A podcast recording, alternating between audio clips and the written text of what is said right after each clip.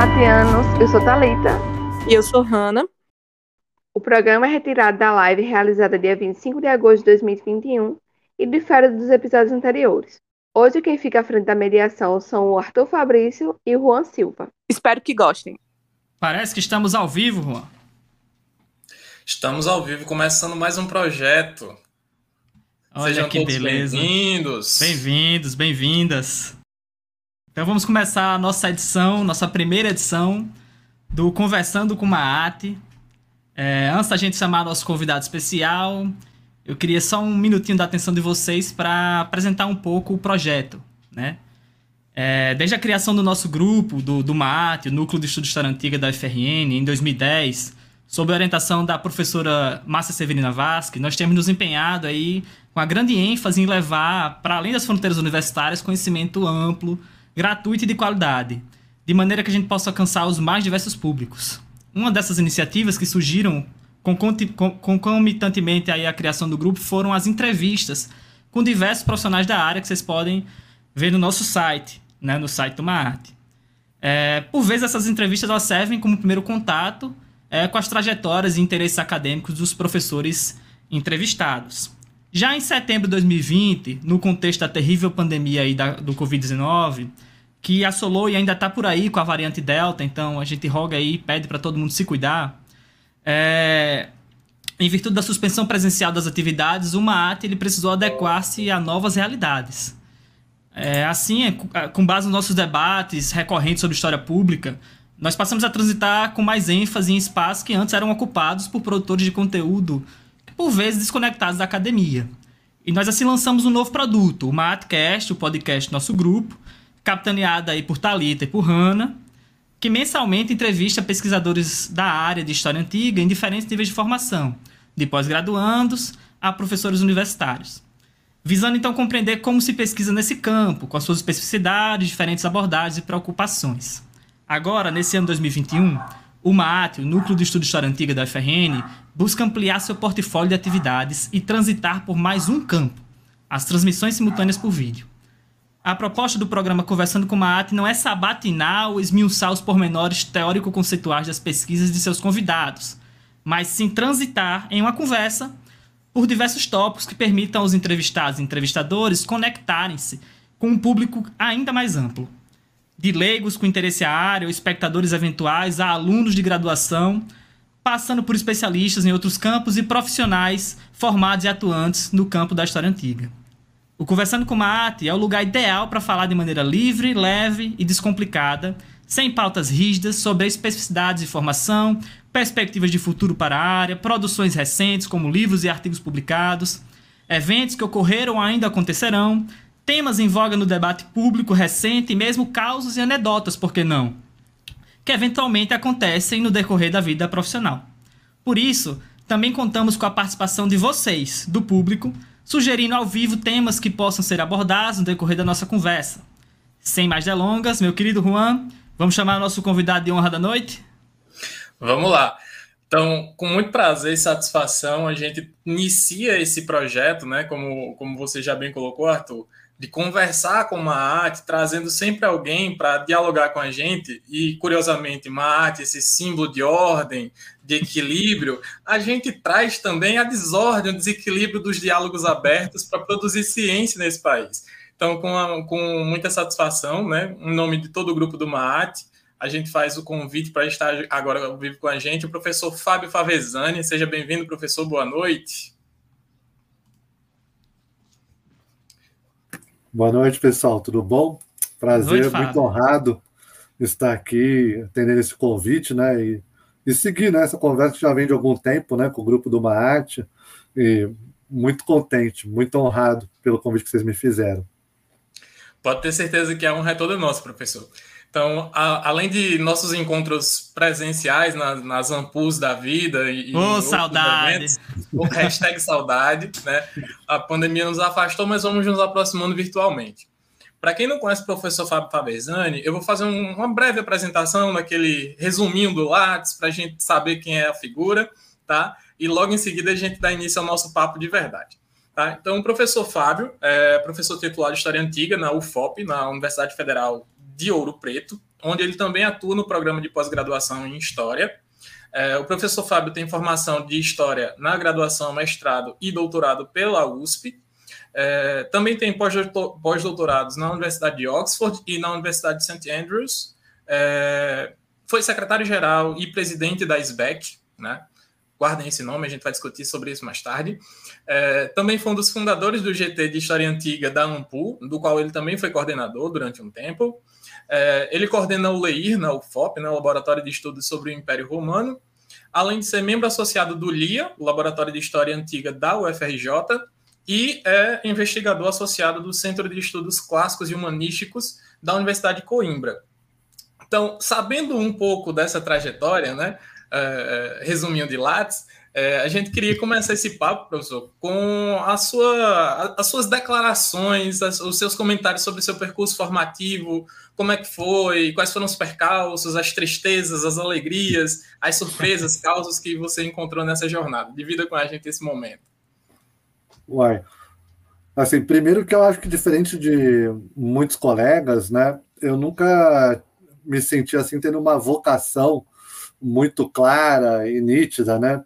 É o caso de outros colegas, por exemplo, da própria Márcia, né? Assim, que é uma vocacionada para o estudo do Egito, etc. Eu nunca tive isso, não. Né? Só para vocês terem uma ideia, quando era novo, lá no século XVIII, muito tempo atrás, né? quando era jovem, eu tinha dúvida é, sobre o que eu queria fazer e tal. Eu trabalhava com coisa de área de exatas, consultoria para área de construção e tal, que eu trabalhei muito novo, mas o que eu queria mesmo era fazer agronomia, porque os pais, meu pai, né, os parentes do meu pai eram de área rural, eu achava aquilo lindo. Então eu não queria fazer história, não, eu queria fazer agronomia. Depois eu fui mudando, né? Para dizer a verdade, eu, eu comecei a militar, a fazer militância política muito novo também, né? Então fazia muita militância política, trabalho em, em fábrica, sindicato tal. E eu não sabia se eu queria estudar ou não, né? Graças a Deus eu tinha uma mãe que me obrigou, né? Falou, vagabundo, vai estudar. E eu não sabia bem o que fazer, tinha um colega de militância, né? Que era professor de história, vê como são as coisas, né? E um belo dia eu olhei para aquele cara e falei: esse cara gosta do que ele faz, ele é feliz com o que ele faz. Esse negócio de ser professor de história talvez seja bom. Eu gostava de ler, sempre gostei muito de ler, né? Eu falei: ah, vou, vou fazer história, mas não achei que ia fazer, não, né? E daí eu entrei na graduação, no primeiro semestre da graduação, eu dei outra sorte, né?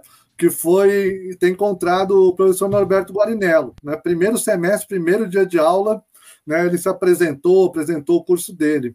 E na minha época de militância, eu estudava muito, né, história, mas sobretudo história moderna, história contemporânea, né, história dos processos revolucionários, história do capitalismo, tal.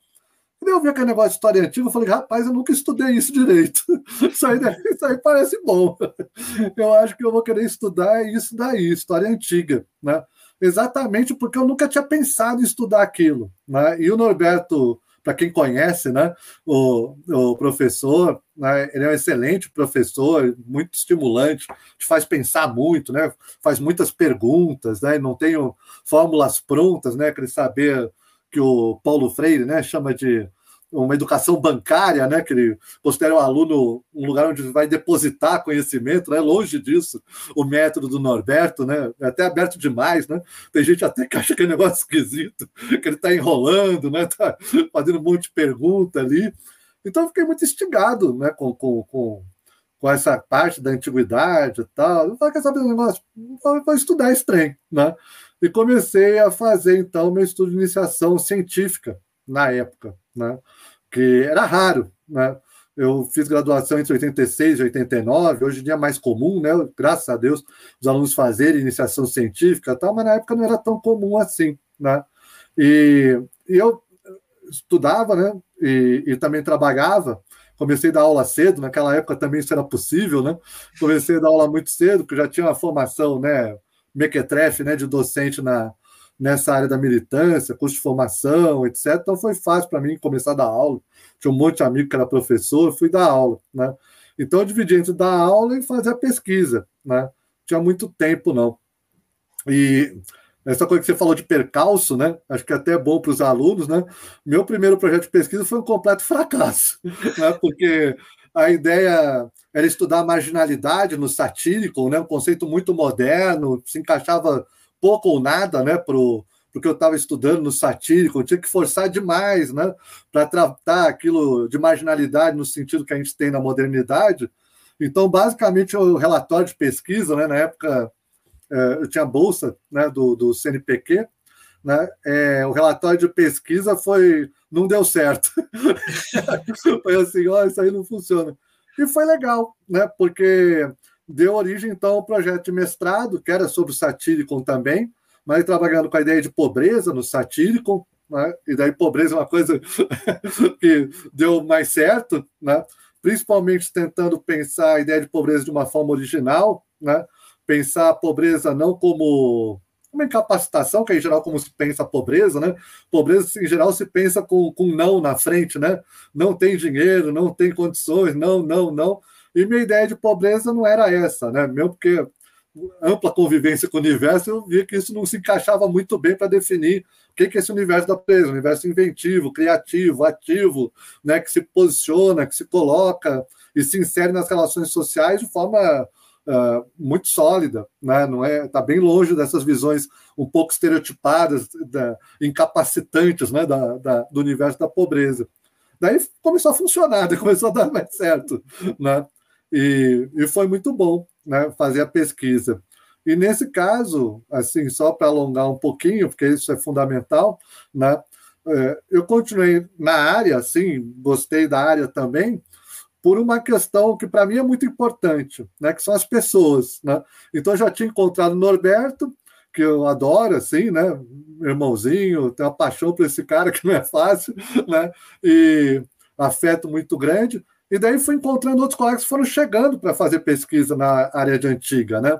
A Margarida Maria de Carvalho, que hoje é professora na Unesp, né? O Gilvan Ventura da Silva, que hoje é professor da UFES, né? e Ana Tereza Marques Gonçalves, né, que é professora da Federal de Goiás, nós somos contemporâneos. Né? E a gente acabou se encontrando lá na USP, eles vieram da UFRJ, né, formação desde graduação, no caso dos três se fez na FRJ, né, e no caso do Gilvão, o Gilvão ainda fez mestrado na FRJ, e depois veio fazer doutorado com o Norberto também na USP. Né? Então, eu encontrei com esses colegas, e a gente trabalha desde então. Né? E daí foi um aprendizado legal, porque a gente tem temas de pesquisa diferentes, né? a gente não pesquisa a mesma coisa, e tem personalidades muito diferentes, né? Para quem conhece nós quatro, assim, são quatro pessoas completamente diferentes. Isso foi sempre muito bom, né? Sempre aprendi demais com esses colegas, eles foram fundamentais, né? Tanto para minha formação, né? Quanto uh, para a forma como me entendo hoje como profissional, pesquisador, né? E professor porque eu os via, via as coisas que eles faziam, como eles faziam, achava muito legal e falava assim, cara, tem muita coisa boa para fazer, muito estimulante, né? E conselhos, dicas, né?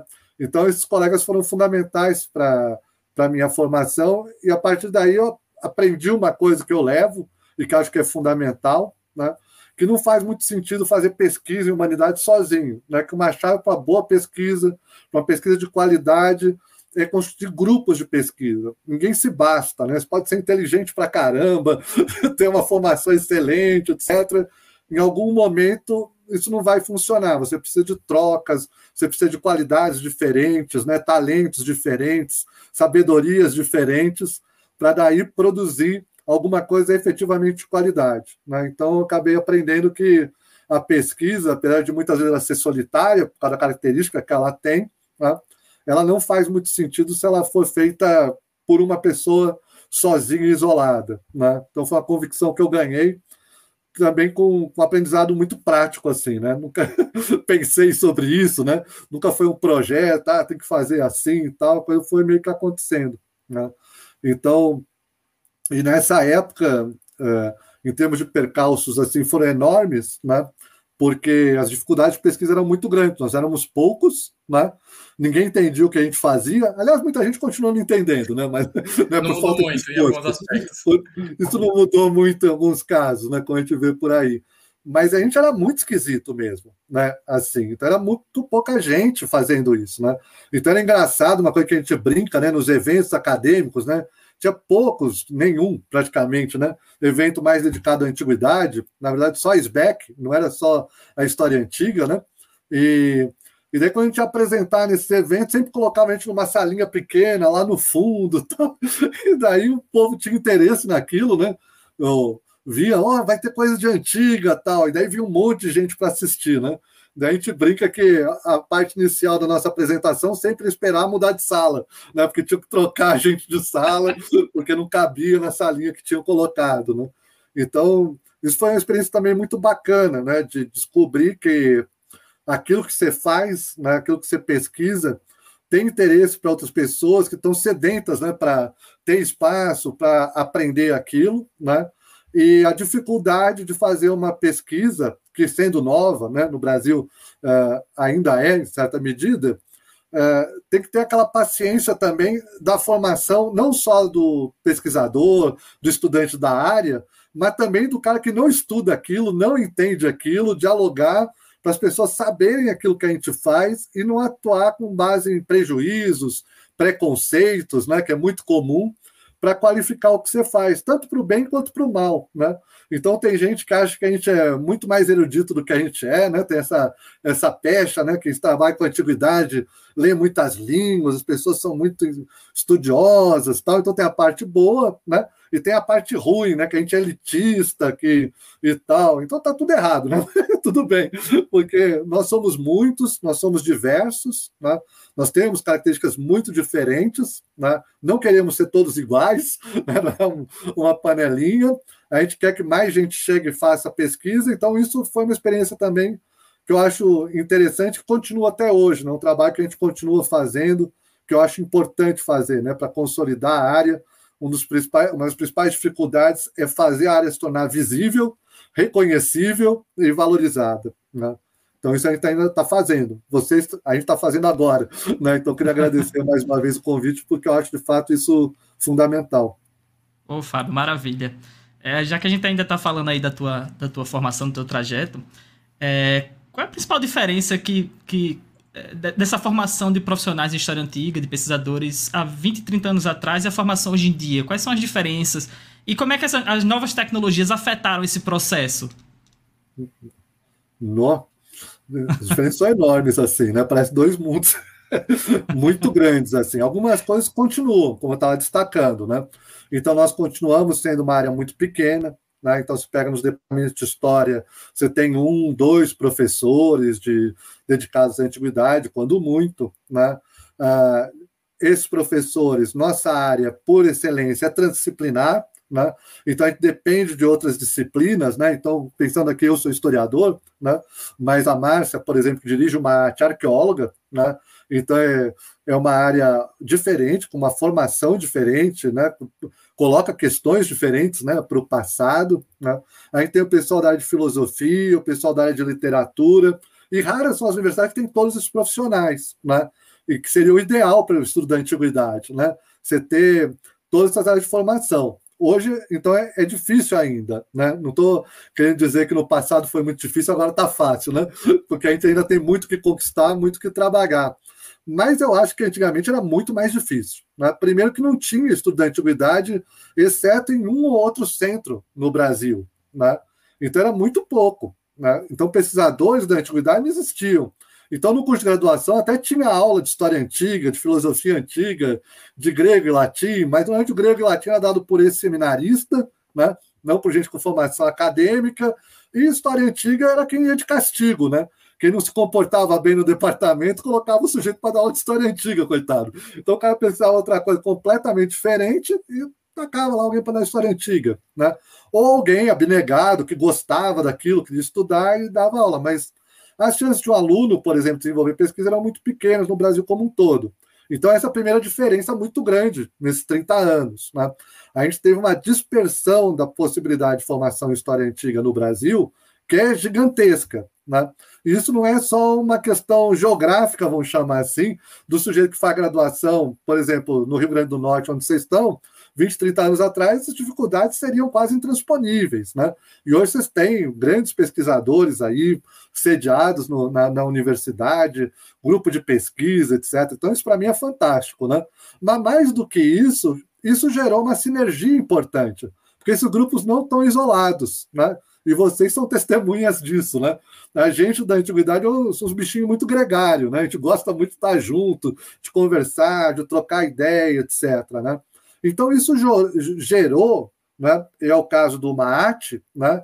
Por exemplo, vocês estão mais dedicados ao estudo de uma história muito difícil de fazer ainda hoje, que é o estudo de antiguidade oriental que é muito raro. Quando a gente fala estudo de antiguidade é pouco que a gente tem, antiguidade oriental muito menos ainda. Né? Então, isso propicia que algum aluno, por exemplo, que esteja aqui na UFOP, ah, estou estudando alguma coisa relativa ao Egito, né? ele sabe que tem uma arte, cara. Isso é fundamental. Entende? 20 anos atrás, 30 anos atrás, o cara tinha que ir para a França, né? para o Reino Unido, né? para encontrar um especialista né? em, em Egito. Eram pouquíssimos. Né? Então, isso não só gerou um crescimento, mas gerou uma diversidade das pesquisas também. E uma integração desses grupos de pesquisa porque todo mundo que eu conheço assim é muito aberto, né? E fica muito feliz sempre em trocar. Então isso foi uma vantagem, né? Outra vantagem muito grande é que quando eu comecei minha formação não tinha internet, né? Para vocês terem uma ideia. É um negócio meio inimaginável hoje, mas não existia internet, né? Então a gente até brinca quando algum colega ia para o exterior, né, fazer doutorado de sanduíche ou fazer um estágio de pesquisa no exterior, né, a gente abraçava primeiro a mala, depois o colega, né, porque a gente queria os xerox dele, a gente ia atrás da mala da pessoa para pegar os textos para ler, né. Então e daí fazia encomenda, era um negócio até chato, como você ia, você tinha uma lista né, de, de encomendas de pessoas para fazer xerox para os outros. Né? Primeira vez que eu fui para Oxford, né, foi até engraçado, aquela coisa da, da miséria, né? Mão de vaca, desgraçado, né? Na hora de mandar os textos, ficava calculando para ver se mandava os textos né, por, por navio, se mandava via aéreo, se ia pagar excesso de bagagem, uma conta complicada. Eu decidi que ia mandar por, por navio, né? Deu Norberto, sacana, como sempre, né? Falou: rapaz, já pensou se está no avião? Você vai sobrevoar o oceano tentando achar onde está o navio com os teus textos. Que você perder esses textos, você vai morrer. Você vai ficar muito mal, cara. Tem certeza que você vai mandar por navio? Eu não vou.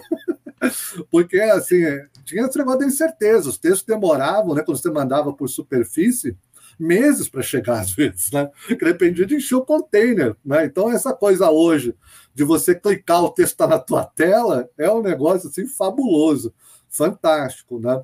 É claro mas aí que... o, papel da, o papel da solidariedade, né, que você estava falando, entre os pesquisadores, nós éramos poucos, mas éramos solidários, éramos unidos. Sim, bom, e aí era uma coisa muito bonita, né, assim, não só dessa, dessa solidariedade, mas da abertura mesmo, né, porque todo mundo tinha tempo contado, né, para fazer essas coisas, né, e o Xerox é dessas instituições é você mesmo que faz o xerox, em muitos casos, né? Então você tem que parar, né? Você entregar para alguém para fazer o xerox e pronto, né? Então é o tempo da pesquisa que você está perdendo ali, né? Então depois veio o scanner, né? A modernidade foi scanner, parecia um, uma, um, uma luzinha, um sabre de luz, né? Daí você viu os brasileiros lá loucamente escaneando tudo que podiam, e boa parte do que eles estavam fazendo era para eles, para pesquisa deles, era para pesquisa de um colega, de uma colega, para porque sabia a importância daquilo, né? E isso acabou sendo importante, por quê? Porque era uma ajuda que voltava, né? Porque aquela pessoa ganhava uma formação de qualidade quando você precisava, né? Porque você não ia dar conta de ler tudo sobre tudo, nossa área é muito ampla, né? Então, se eu ficar lendo tudo sobre, sobre Egito, Mesopotâmia, Grécia, Roma, celtas e tal, eu não vou dar conta, né? Mal, mal a gente dá conta de ler tudo que é da nossa área mesmo, né? Então, isso acabou sendo, obviamente, não uma coisa intencional, mas importante, que a gente começou a ter pesquisadores de qualidade aqui no Brasil, né, com a formação que estava a par da bibliografia no resto do mundo, né, graças a essa solidariedade, essa rede. Né. E depois, com a tecnologia, com o avanço da tecnologia e tal, isso de alguma coisa eh, perdeu importância, mas nem tanto. Porque se numa ponta tem a ideia do acesso, o acesso ficou mais fácil, né? na outra ponta, que é quem sabe para que, que aquilo serve, né? a qualidade daquele texto, se aquilo é importante para o debate, não é tal, não se resolve com a tecnologia, se resolve com gente mesmo. Né? Então, nesse sentido, a tecnologia não muda né? esse aspecto, né? da necessidade de formar quadros qualificados que possam, quando a gente tem mais acesso à informação, isso é fundamental, dizer o que, que é relevante, o que, que deve ser lido, o que está em debate, por que está em debate, quais são os debates importantes. Então, isso continua. Né? Então, não era só uma questão de acesso aos textos, mas também de acesso às pessoas. Tanto que eu brinco até hoje com, com os meus alunos, tal, que eu falo assim, sempre que eu vou para os principais centros de pesquisa e tal, o que me impressiona tanto não é a quantidade de livros que eles têm nas bibliotecas, né? É a quantidade de gente que eles têm lendo os livros, né? Que é muita gente estudando, né? Então, esses grandes centros, boa parte da qualidade deles, a, a meu ver, vem, obviamente, da qualidade dos pesquisadores que estão lá, mas também da circulação de pesquisadores que passam por lá, né? Então, por exemplo, na Sackler, na biblioteca lá especializada né, de Oxford, tem gente do mundo inteiro estudando lá. Então você vai lá, você não precisa rodar o mundo, né? O mundo roda lá dentro, né? Então você está lá, você conhece gente de diversas partes do planeta que estão estudando ali, né? Então esses processos de integração, eu acho que a tecnologia não tem a mesma capacidade de fazer. A gente vai ter que continuar se encontrando porque o tempo da conversa, o tempo da articulação, etc, é muito diferente, né?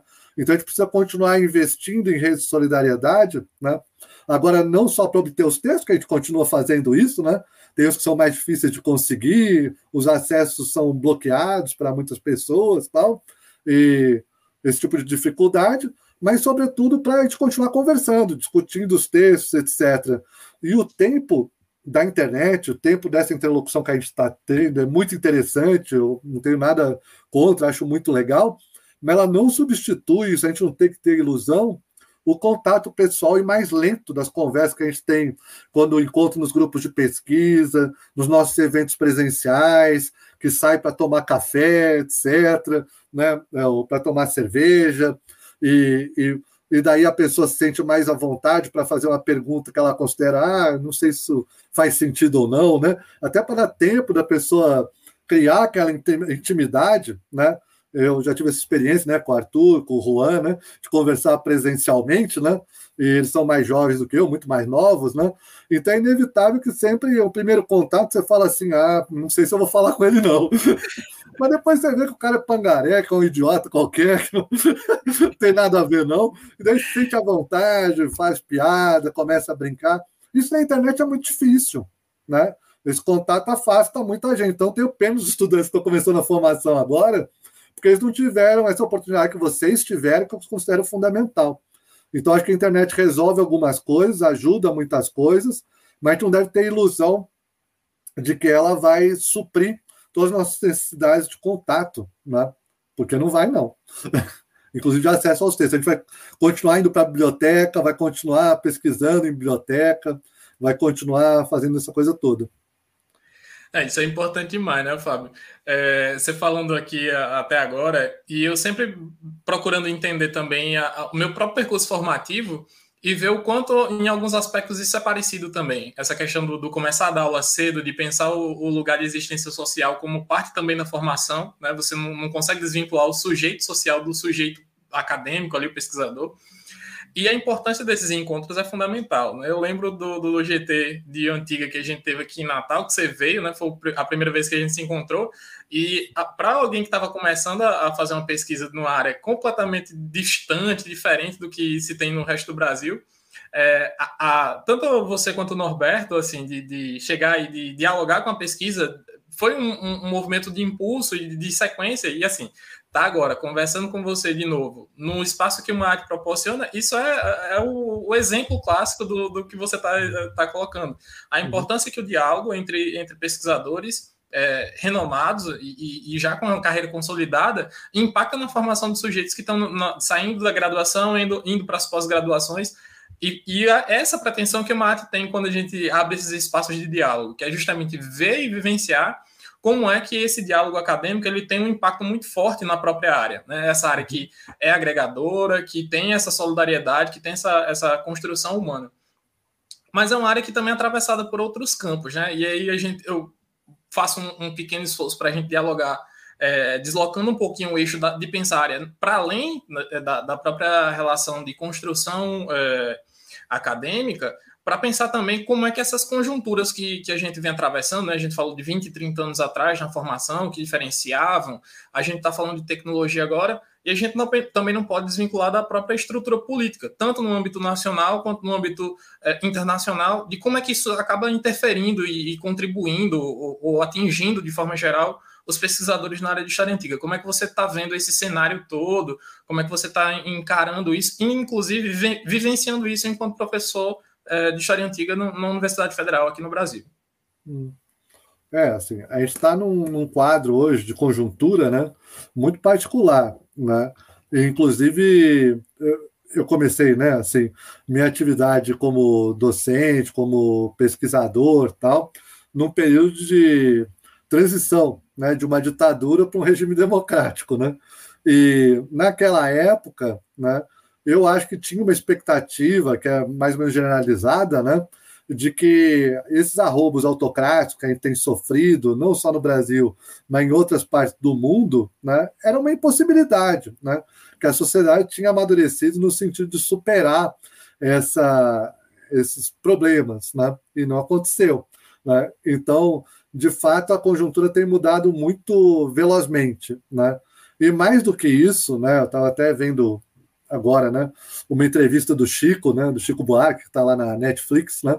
E ele falando disso da época da ditadura, etc., e refletindo sobre isso, e a percepção que ele tem hoje, que é parecida com a minha, né? Que a gente se iludiu um pouco, né? Ou seja, e que aquela ditadura, ela em alguma medida foi imposta à população, sem dúvida, né, por medidas de força, etc., mas para uma parcela importante da população, os caras queriam aquilo mesmo, né? não era uma imposição, simplesmente. Houve um processo né, de, de, de, de demanda né, por aquele modelo autoritário muito importante. Né? E isso retorna agora. Né? Então o perigo é, é muito grande né, disso não estancar, essa escalada autoritária continuar avançando. Então é importante que a gente compreenda as características desse processo e como, como democratas, como pessoas que querem uma sociedade de oportunidades, com mais igualdade, com mais qualidade eh, em relação às diferenças, valorização dessas diferenças, né, possa se posicionar. E aí é um negócio engraçado, né? Porque quando a gente pensa isso, né, a tendência é a gente tentar pensar a história mais no curto prazo, né? Essa história agora, né? Esses temas presentes, né?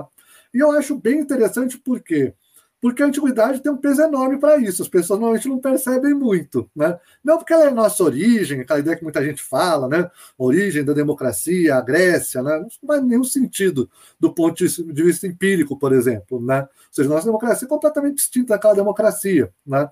Mas muitas das coisas que foram produzidas ao longo do tempo, ao longo de gerações, tomaram como matriz, como uh, padrão para reflexão sobre o que é certo, o que é errado, o que é virtuoso, o que é vicioso, etc., esses elementos da antiguidade. Então é engraçado para a gente, assim, né, uma brincadeira que eu sempre faço, né, uh, mesmo para as pessoas com nível de instrução que não é tão elevado, não estou falando de gente que faz faculdade de história, não. Né? Mas a figura do faraó, por exemplo, ou de Nero, é muito mais próxima do que presidente da República Velha. Né? Então, esse é o primeiro problema. Né? Ou seja, o quanto essa antiguidade é distante. Por um lado, ela é distante, é muito distante.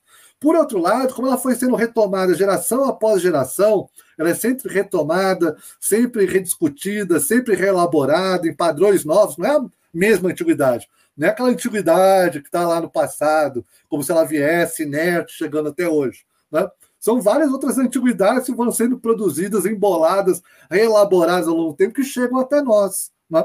Então, toda essa tradição é fundamental para a gente entender os nossos dilemas. Por quê? Porque nossos dilemas não se produziram ontem, eles estão se produzindo ao longo dos séculos. E esse é o papel do historiador papel fundamental do historiador. Pensar esses problemas, óbvio, na conjuntura, isso é fundamental, mas também pensar na longa duração. Ou seja, como que essas estruturas se formam, né? estruturas de pensamento, estruturas sociais, estruturas econômicas, religiosas, etc.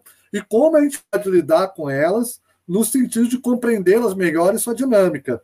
Então, obviamente que cada conjuntura tem uma característica particular, cada conjuntura impõe certas perguntas para nós, né? então a gente faz perguntas novas o tempo todo para a antiguidade, não é porque a gente é mais esperto que os outros, né? mas é porque vai mudando nossa realidade e a gente vai tendo outras ansiedades, outras perguntas. Então, conforme o tempo vai passando, o que a gente pergunta para a antiguidade muda, não é sempre a mesma pergunta. É? E essas perguntas que vão mudando ao longo do tempo, elas não simplesmente apagam as anteriores. Então a gente tem que entender as duas coisas junto. Ou seja, a gente faz perguntas novas, e no caso da antiguidade, essa característica é muito especial, eu gostaria de destacar, ela se liga a uma tradição multissecular. Entende? Então, essas perguntas que a gente está se fazendo se conectam com as perguntas que a humanidade está fazendo há séculos. Enquanto as perguntas da curta duração já não têm essas camadas todas.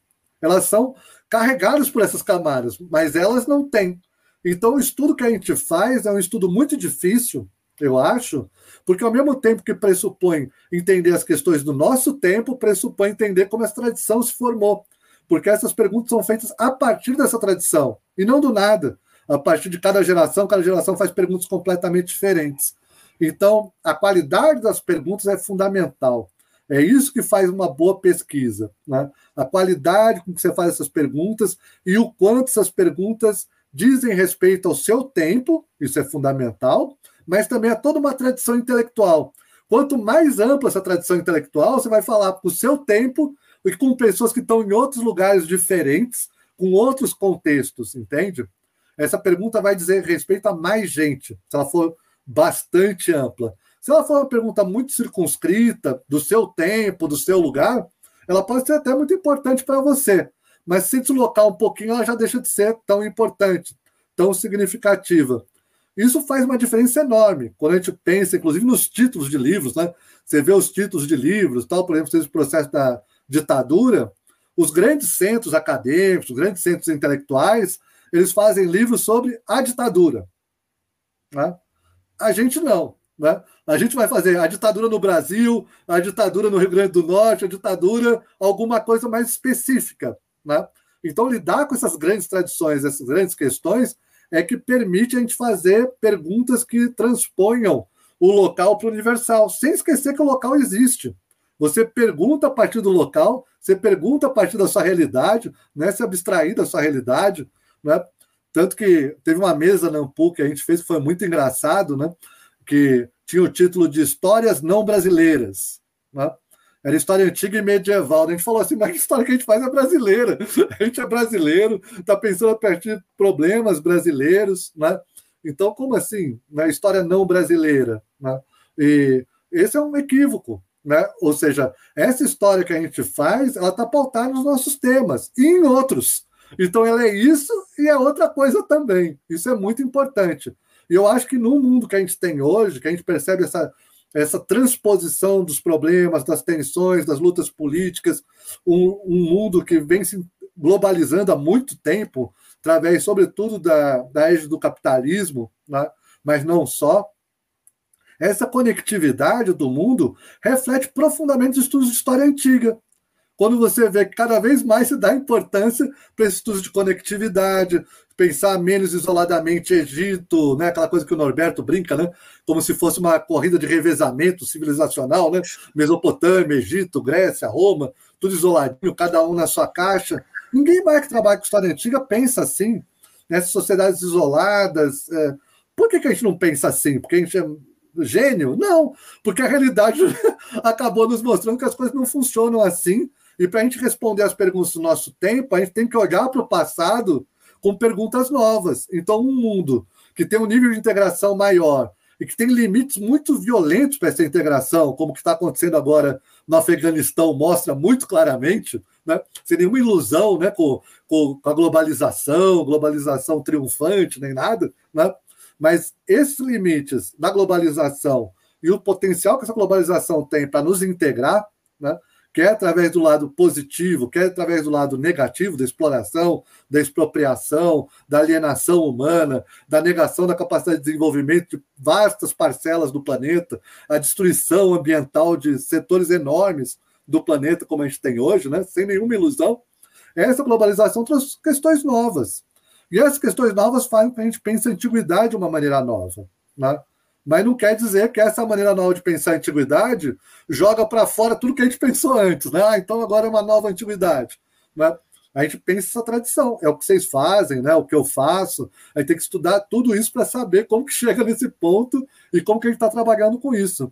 Então, a nossa história é uma história da longa duração, uma história da interconectividade e cada vez mais uma história que tenta responder a dilemas globais, né? problemas que não são simplesmente locais, mesmo porque as pessoas não estão muito interessadas, porque elas não acreditam mais que as coisas se resolvam na sua esfera particular. Professor Fábio, perfeito. É, Deixe-me redirecionar a conversa aqui um momentinho só para algo que você publicou ano passado. Inclusive, tem perguntas chegando aí da nossa audiência qualificada, a gente vai destacar uma coisa ou outra.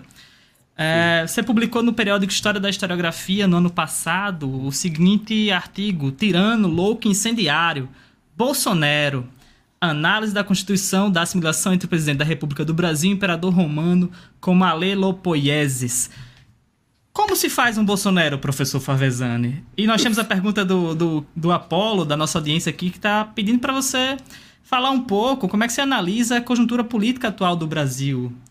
Como é que se faz um Bolsonaro? Bom, então vou primeiro no Bolsonaro, depois eu a, do Apolo, né? Do Apolo vai dar outra live.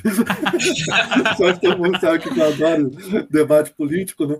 O, assim, o Bolsonaro ele apareceu, rapaz, como uma, uma, um exercício de estudo, na verdade. Não é a minha pesquisa central. Né?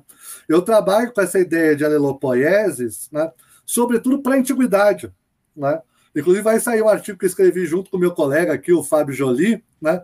que é sobre isso, né? Alelopoiese na antiguidade. O que, que a gente pega? Só para fazer aqui um disclaimer, né? propaganda, um jabá aqui. Né? Isso aí pela revista da UFRJ, pela Fênix. Né? O, a gente estuda o, um autor do século I depois de Cristo, chama Quinto Curso, né? que escreveu uma história de Alexandre Magno. Né? E daí a gente pensa assim, quem é esse Alexandre? Né? É o Alexandre do século IV Cristo? Ele está falando desse Alexandre do passado? Ou ele está falando de um Alexandre que é do tempo dele? Ele está usando esse Alexandre para falar com os imperadores, falar com o seu próprio contexto. Então é isso que eu tenho estudado. Né? E muitos alunos meus têm estudado isso também. Como são essas relações no tempo, no interior da antiguidade? Né? E daí eu vi esse negócio do Bolsonaro aparecendo, não fui eu que inventei o Bolsonaro, né? Tem gente que acha que eu inventei esse apelido, mas não fui eu que inventei isso. Isso começou a sair na imprensa, né? Bolsonaro, e como estudo Nero, é minha principal especialidade de muitos anos, etc., comecei a achar aquele negócio curioso, né? E eu fui vendo que não era só uma maluquice, né? não era só gente falando qualquer coisa de qualquer maneira, mas havia mecanismos que construíam esse Bolsonaro.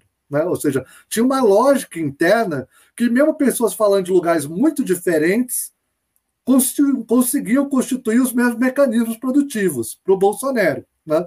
Então, esse Bolsonaro vai surgir uma, um momento importante, uma entrevista que o ex-presidente Lula deu para uma revista alemã, Der Spiegel, né, o espelho, né, Der Spiegel, e essa entrevista foi feita na Alemanha, para a revista alemã, e acabou sendo traduzida e repercutida no Brasil. Então, isso é a primeira coisa que me chamou a atenção. Né? Outro momento que o Bolsonaro apareceu com força foi uma matéria do The Economist, aquela revista muito liberal britânica, né? e que aparecia o Bolsonaro também. Então, eu vi que o Bolsonaro ele aparecia muito para audiências internacionais, sabe? para falar e dialogar com pessoas que não conhecem bem o Brasil, não sabem bem o que é o Brasil. Então, se você quiser comunicar que o Bolsonaro não é uma grande pessoa, o Bolsonaro não presta, vai dar um trabalho danado. Agora, se você falar o Bolsonaro é um novo Nero, todo mundo já entende, todo mundo já sabe do que você está falando. Ou seja, nem conheço o Bolsonaro, mas já sei que aí tem alguma coisa meio desastrosa de tal sorte que isso foi sendo renovado momento a momento, né? Recentemente, quando teve o, o, o, incêndio do Pantanal, que continua, infelizmente, né?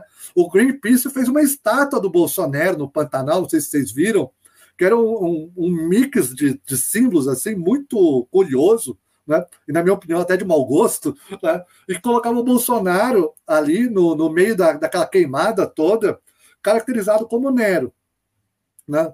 Agora com a Copa América, de novo, usaram o Bolsonaro para criticar a realização da Copa América, né? como se fosse uma insensibilidade dele, está tendo uma pandemia, ele lá vendo jogo de futebol, né? E tal. Como que esse procedimento se dá, né?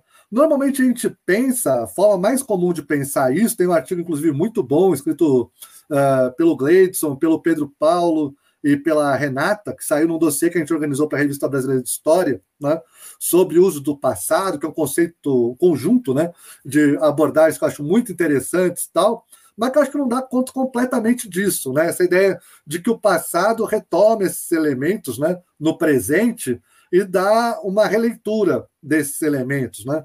Uh, atualizando esses elementos. Né? Tem inclusive um grupo de pesquisa aqui, tem colegas que trabalham com essa ideia de atualização, né? professor Valdeir Araújo, professor Matheus Pereira, aqui da UFOP, com essa ideia do atualismo, né? como uma coisa importante hoje para a gente, né? essa contraposição né? entre atualizado e obsoleto. Né?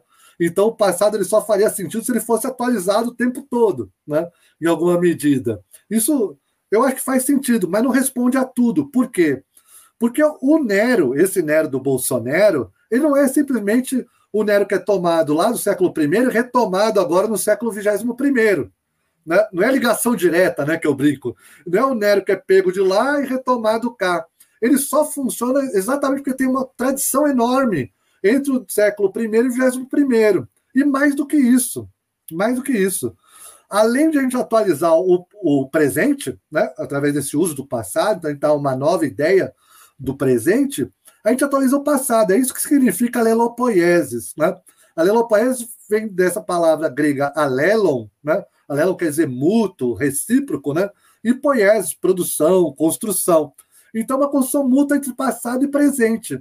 Cada vez que a gente constrói um, um, um novo Nero, é claro que a gente altera a forma como a gente vê o presente, a forma como a gente vê o Bolsonaro a gente olha o Bolsonaro e fala: rapaz, isso é perigoso. Né? Isso pode retomar coisas muito complicadas né? do passado, agora. Né? É, e daí você tem que atualizar, porque não é o passado que está aqui. Todo mundo sabe que Nero morreu, infelizmente, né? Para mim, morro de saudade. Cometeu suicídio em 68 depois de Cristo. Nero não existe mais. O que existe, e essa é uma chave importante, é alguém como Nero. Não é Nero, é alguém como Nero. Então, Nero, ele de alguma forma vai se tornando atemporal. Ele se torna um pouco um elemento mitográfico, sabe? Ele pertence a algo que é próprio ao ser humano, é uma capacidade humana. Então, Nero, ao mesmo tempo, ele é um personagem histórico, ele viveu, governou Roma entre 54 e 68, mandou matar a mãe, tem gente que fala equivocadamente, meu amigo é inocente, né? Que botou fogo em Roma, etc. e tal. Isso tudo gera o que a gente chama na nossa pesquisa aqui de repertório, né? ou que Cícero e os retóricos antigos chamariam de inuentio. Né? Então, esse repertório é que ele é mobilizado a cada época de forma diferente, gerando recombinações. Né? Então, não é só o passado que chega para o presente, ou o presente que vai até o passado. Você tem essas articulações múltiplas, recombinações, que geram, que aqui no nosso grupo de pesquisa a gente tem chamado de retrato. Né? Retrato que vem do verbo latino retral, né? ou seja, quer colocar, ajustar, combinar, reajustar, sabe? No sentido do retrato, não retrato nosso fotográfico, né? de instantâneo, mas aquele retrato mais tradicional dos pintores que vão colocando em cena elementos de composição que permitem identificar coisas que, inclusive, não estão lá, que é através do uso de alegoria, né? Por exemplo, né? ou de outros mecanismos retóricos que servem para texto e servem para imagens. Igualmente, a retórica uh, serve para as duas coisas. Né? Então, nesse sentido, progressivamente, né, Nero, para você representar Nero, basta simplesmente você colocar uma pessoa com uma coroa de louros, uma lira na mão, ou até violino. A gente coloca Nero tocando violino, coitado. e, e, e fogo no fundo, tudo está resolvido. Você já sabe que aquele é Nero. Por quê? Porque se constituiu um repertório multissecular que torna esse personagem muito próximo. Então, para a gente estudar esse tipo de mecanismo, entender esse mecanismo e a força que ele tem, a gente tem que entender esse padrão multissecular de construção, como ele se dá ao longo do tempo e quais são os mecanismos retóricos de constituição desse tipo de discurso. Né? Então, a gente tem desenvolvido todos esses conceitos para explicar por que Bolsonaro é tão sedutor e tão forte assim mesmo porque ele acaba dialogando com públicos muito diferentes. Né? Então você pode colocar o cara na, na Der Spiegel, num jornal aqui de, de bairro, da, de uma cidade qualquer, e todo mundo sabe mais ou menos quem é Nero. Né? E isso é muito próximo. E se você associa Nero a qualquer um, isso é muito importante. E daí eu peguei isso, inclusive no artigo dou alguns exemplos tal. Essa retomada de Nero vem se dando em múltiplas formas, em diferentes formas culturais. Então cito lá, por exemplo, Machado de Assis usou da figura de Nero, né? Tá no, nos seus romances, né? O, eu cito a dança da manivela, né? Não sei se vocês conhecem, um clássico do axé baiano. Tá em Monteiro Lobato, tem um episódio da turma, né? do sítio do Pica-Pau Amarelo, que eles voltam para a época de Nero, né? E a dona Benta fala que ela é cristã. E daí Nero decide perseguir a turma do sítio porque são cristãos, né? Então, essas retomadas geram todo um repertório múltiplo, que fazem de Nero um monte de coisas possíveis. E essas recombinações, então, por esse processo de alelopoiese, geram essa capacidade. Tem uma aluna minha, defendeu o doutorado esse ano, fez um trabalho muito bom, né, Ana Lúcia Santos Coelho, que fez esse estudo do Nero do século I ao III, né, pegando nas fontes como essas recombinações e reelaborações vão acontecendo nessas fontes do século I ao III. Como o Nero ele muda e ao mesmo tempo se mantém o mesmo. Né? E como esse repertório permite o ajustamento do uso do personagem para situações novas que Nero nem imaginava viver, como incêndio no Pantanal, Copa América, coitado do Nero. Mas como ele corresponde a esse repertório, a capacidade de você colar ele com situações novas é muito grande, porque ele está na cabeça de todo mundo, e daí você vai colando e vai gerando novos Neros. Isso torna ele ainda mais forte, porque Nero está sempre presente. A cada nova geração se cria novos exemplos de uso de Nero e o Nero revive. Né? Então, a gente está propondo essa, esse conjunto de concepções né, para entender esses processos complexos de usos do passado né, numa forma particular, né? e que tente valorizar essa tradição, repertório, construção de retratos e as conexões da realidade do passado com o presente, mas mediada por uma ampla tradição. Perfeito, maravilha, professor. Quer que fala da conjuntura política? Daí é errado. Isso. Aqui no Brasil tem um grande problema da conjuntura política, que eu acho que é muito importante para a antiguidade, é, que por um lado, isso a gente estuda para a antiguidade, é o caso de Nero, por exemplo, tal, que é um certo cansaço de certos modelos políticos, né? Isso é fundamental. Então, o, a população se cansou de certos modelos políticos que estavam vinculados a ideias que me parecem muito sólidas e muito justas, né? De inclusão social, de democratização, etc., porque percebiam ou não se percebiam atingidas naquilo, né? Ou se sentiam insuficientemente atingidas, né? Então, para muitos, né, aquilo que foi feito não foi o bastante. Né? E para outros, aquilo que foi feito foi demasiado, gerando inclusão indevida, inclusive. Né? E daí, no contexto atual, a gente tem uma crise política muito importante sobre que tipo de sociedade que a gente quer ser. Eu acho que essa é a grande pergunta. Né? Que tipo de sociedade nós queremos ser? Esse é o grande tema que tem hoje no Brasil, muito fortemente, em vários outros países do mundo. Né? Antes se tinha modelos mais ou menos claros sobre que tipo de sociedade nós poderíamos ser, sobretudo até a Guerra Fria, né? grande visão do mundo em dois blocos. Né? A queda dessa divisão gerou um certo tipo de consenso em torno de uma democracia muito pouco inclusiva, muito insuficientemente inclusiva. Para quem quiser saber isso para o caso do Brasil, recomendo a leitura tem um relatório da Oxfam, que saiu agora, há pouco tempo, que chama Democracia Inacabada, falando dos nossos déficits enormes democráticos em termos de gênero, em termos étnico-raciais, ou seja, para quem tem alguma ilusão né, que a gente fez o dever de casa em termos de uma democracia que vale esse nome, né, esse relatório acho muito interessante. Né? Então, todos esses limites gerou essa crise, ou seja, de um modelo que não se sustenta porque não entregou o que deveria ter entregue, né? Então, o que eu chamo de privatização da cidadania, né? Então, em vez de você dar saúde de qualidade para todo mundo, você dá acesso ao mercado para as pessoas comprarem plano médico, em vez da educação de qualidade para todo mundo. Né? A inclusão que a gente teve nas universidades federais, do período democrático, foi uma inclusão importante. Né? E quando você considera o que teve de inclusão no sistema privado, é muito mais sistema privado do que sistema público. E o sistema público foi muito limitado ainda assim. Né? Tinha que crescer muito mais. E hoje o que, que a gente tem? Isso me parece óbvio, né? Uma pública que tinha que crescer muito mais. Hoje em dia a gente tem um ministro da Educação que fala que tem universidade demais e que tem engenheiro dirigindo Uber como se fosse um problema. Como o cara que dirige Uber não pudesse ter universidade. Né?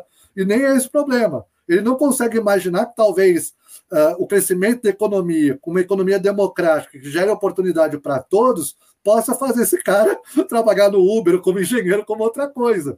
Então, é esse o debate que tem hoje. Né? Essa sociedade vai ser para todos? É possível ter uma sociedade para todos? É possível ter uma sociedade inclusiva? Né? O quanto que a sociedade é inclusiva? Esse é um debate fundamental que vem da antiguidade, e as matrizes desse debate vêm da antiguidade. Então, lembrando disso, né? ou seja, para quem lê os textos de filosofia política clássica, antiga, né? vai ter ecos disso muito fortes. Então, todas essas perguntas só vão ser, per... vão ser perguntadas com qualidade, com profundidade, se elas forem perguntadas na longa duração. Né? Esses debates não são novos, eles parecem novos, mas não são. E a qualidade das respostas depende de fazer perguntas que retomem esse debate desde as suas origens, assim, a, meu ver, né? para a gente se inserir bem nesses debates. E a gente da antiguidade está bem equipado para isso. Assim, e assim, é curioso, né? Citando o, o supracitado ministro, a resposta parece ser bem óbvia, né? Inclusivismo não queremos aqui, infelizmente, né? É, é mais do que isso, né? É, a ideia é, não é a ideia de não querer, né? O que ele propõe é um passo antes, é a impossibilidade. Ou seja, ele não acredita que é possível ter uma sociedade que todos se realizem plenamente como seres humanos. Ou seja, a exclusão é um dado da natureza humana, alguns serão excluídos, né? e não faz sentido você investir na inclusão social, porque isso nunca vai ocorrer. É como se fosse uma quimera. Né? Então, qual é a ideia? Vamos investir pouco em poucos, né? E aí essa exclusão vai ocorrer naturalmente. E daí a competição vai dizer quem vale a pena e quem não vale. Qual é o grande problema disso desde sempre? Né? É que os padrões de competitividade não são iguais para todos. Né? E se não houver padrões mínimos de inclusão social, esse cenário não vai funcionar para ninguém. As pessoas estão iludidas sobre isso. Principalmente porque a base econômica, e esse é um problema do Brasil desde muito, né? A base econômica depende de níveis de produtividade básicos dentro de uma economia capitalista. Né? Se não houver isso, como que a gente vai eh, se colocar dentro de um patamar um pouco mais elevado? Não há como. Então não vai ter para ninguém. Né? Porque se não houver uma base, isso vale para as universidades. A gente teve tempo atrás, né, no governo Fernando Henrique Cardoso, não sei se vocês lembram, o ministro Paulo Renato de Souza, ele também defendia um modelo. Ele falava: nós temos que ter poucas universidades muito boas. Né? No Brasil não tem como ter 50, 60 universidades muito boas, tem que ter quatro ou cinco. Né? Qual é o problema disso?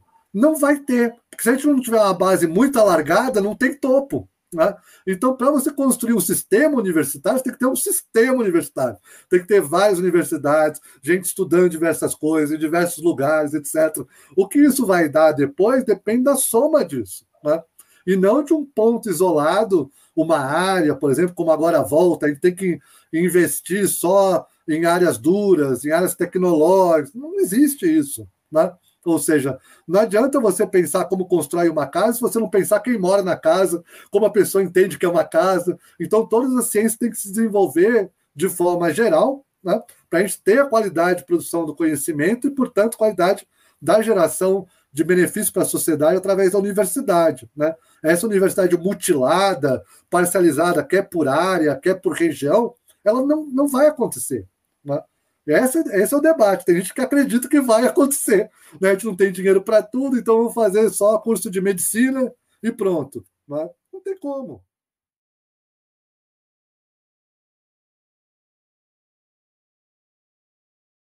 Obrigada, ouvintes. E até o próximo episódio, Martianos.